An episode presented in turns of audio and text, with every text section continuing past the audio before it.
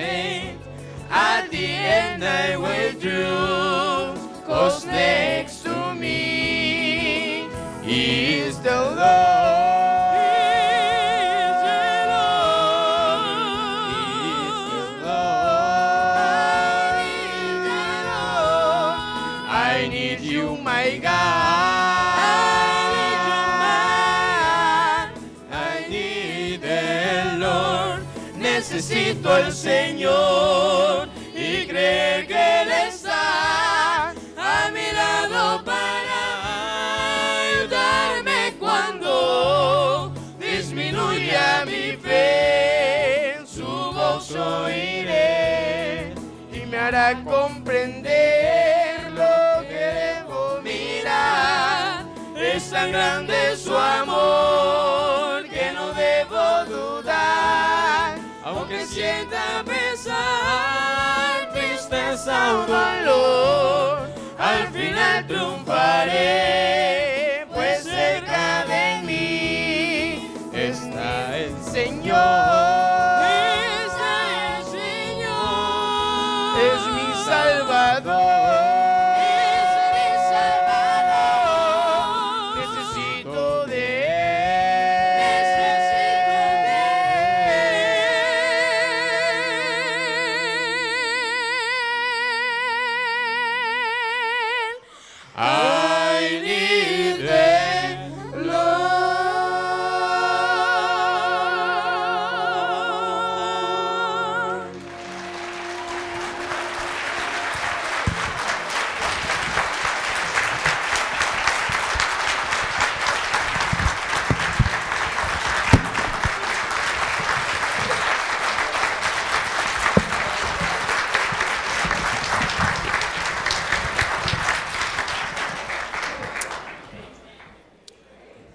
Thank you. Now, they have a full program that they will be doing at four o'clock. Actually, they exceeded my uh, request for today. I told them to do just one or two, because I didn't want them to do more than that, because I want to make sure you're out here at four o'clock. Amen. I told them if they do too many, you might not come back. Amen. But will you be back? Yes. May I see your hands? Yes. All right. If not, I take the offering now, because I just want to know if you're going to come back, because they have expenses as they travel, and Abundant Life will take a love offering. So be back at four. But if you think you might get sick between now and four, leave the offering before you go. Just leave it with one of the ushers, put it in an envelope, and we'll take care of it. Or if you have some other emergency and you can't get back, put five or ten or twenty dollars in an envelope. Would you do that? And ushers, you take them at the door, take that at the door, and we'll see that the group gets it. Otherwise, we hope to see you then at four o'clock. They haven't even gotten to the harps as yet.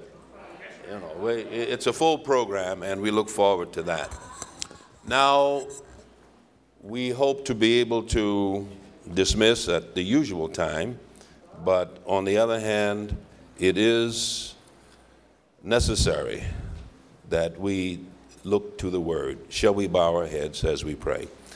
Our Father in heaven, we thank you for your love that we heard about in our children's story, for the love that we've heard about from the music with which we've been blessed just now, from the love that our children's choir spoke and sang about. And now as we open the Word to talk more about that love, we ask that your Holy Spirit will guide our thoughts, open our hearts, and speak to us. In Jesus' name, amen. And with that, we are happy to welcome all of you in our K K V V listening audience. We're glad you're on board again. And we want to invite you to be with us here at the Abundant Life Church, seventeen twenty North J Street, this afternoon at four o'clock to hear a very, very special program, a musical program presented by friends from Guatemala who are ambidextrous and diversified in their musical ability, and you'll be blessed. Come and bring a friend. Our scripture for today is one of the most basic in all the Bible. Genesis chapter one, and I'm going to read verses twenty-seven and twenty-eight. Please turn with me in the Word. Genesis chapter one, verse twenty-seven and twenty-eight. So God created man in his own what, everybody? Amen. In the image of God created he him, male and female created he them. And God blessed them, and God said unto them, be fruitful and do what? And replenish the earth, and subdue it, and have dominion over the fish of the sea, and over the fowl of the air, and over every living thing that moveth upon the earth. Our topic is all in the family. And that's why we're celebrating diversity here today and the diversified publics and ethnic groups among us in our church locally and in our church globally, as you've heard. This is Black History Month, but Black History Month of necessity includes all of those groups that are among us, and we honor them today.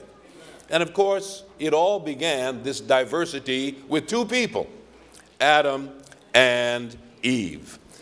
They were joined together in holy matrimony by God, by God in the Garden of Eden. And since then, the human family has, in fact, multiplied and replenished the earth. And there are a number of units to this great human family. There is what is known by sociologists as the nuclear family. That's the individual family group of husband, wife, child, or children. And every family, the sociologists say, is made up by one of three ways, either by marriage, by birth, or by adoption. Those are the only ways you can get into a family. You have to be born into the family, or you can marry into a family and create a family, or you can be adopted, one of those three ways. And these families take the forms of the nuclear or individual group we've discussed and described, or the extended family, that's the cousins and the uncles that you have, the aunts, the nieces, the grandparents, the extended family. And some cultures, particularly the African culture for one, is very, are very, very jealous and zealous about the extended family. And they honor that family wherever they may be, even though they're not in the same country they work for and think about their extended family in some other place. We have blended families where one partner may have died or otherwise been removed from the family circle, and two families come together in blended family relationship. We have the tribal families.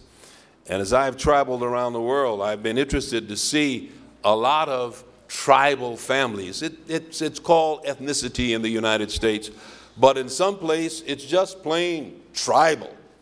In Africa, other places like like Guadalcanal, where we visited some years ago, I'll never forget how they referred to each other as my one talk. My one talk, meaning we speak the same language, this tribe that we are. Then there's the national family. There's the American family, for instance. So we have the individual families in their various forms. We have extended families. I have my cousins and uncles and aunts and so forth, and you have yours all around.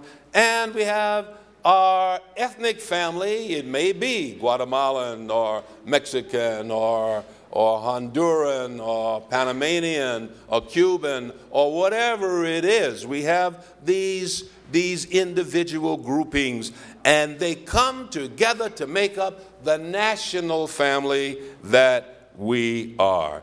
And then on the widest scale, we also talk about the world family. After all, we all began with the same two parents. We all have the same original parents.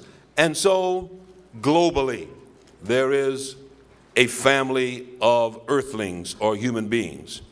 Now, Adam and Eve, the Bible tells us, Genesis chapter four, verse one. Uh, in fact, throughout Genesis four, Adam and Eve had three sons.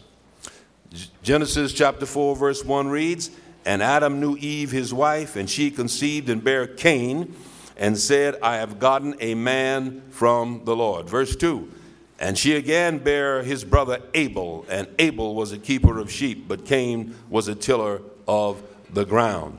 And then later in verses twenty-four and twenty-five, "And Adam knew his wife again," verse twenty-five, "and she bare a son, and called his name Seth.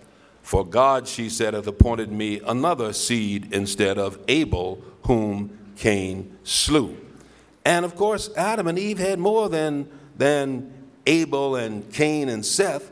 Look at chapter five, verse four, which says, "And the days of Adam," talking about all in the family as we celebrate today, "and the days of Adam after he had begotten Seth were how many years? And he did what? Begat sons and what else?" So Adam and Eve had these three boys, and in those eight hundred years that were left, he must have had a lot of vitality, and they didn't need Viagra. They were strong, fresh from the hand of God, and the Bible says Adam and Eve kept on having children, and he had sons and daughters. And you know what? Look at the next chapter, Genesis six, verse one and two. "And it came to pass when men began to multiply." So what happened was Adam and Eve had these children, and the Bible said they multiplied.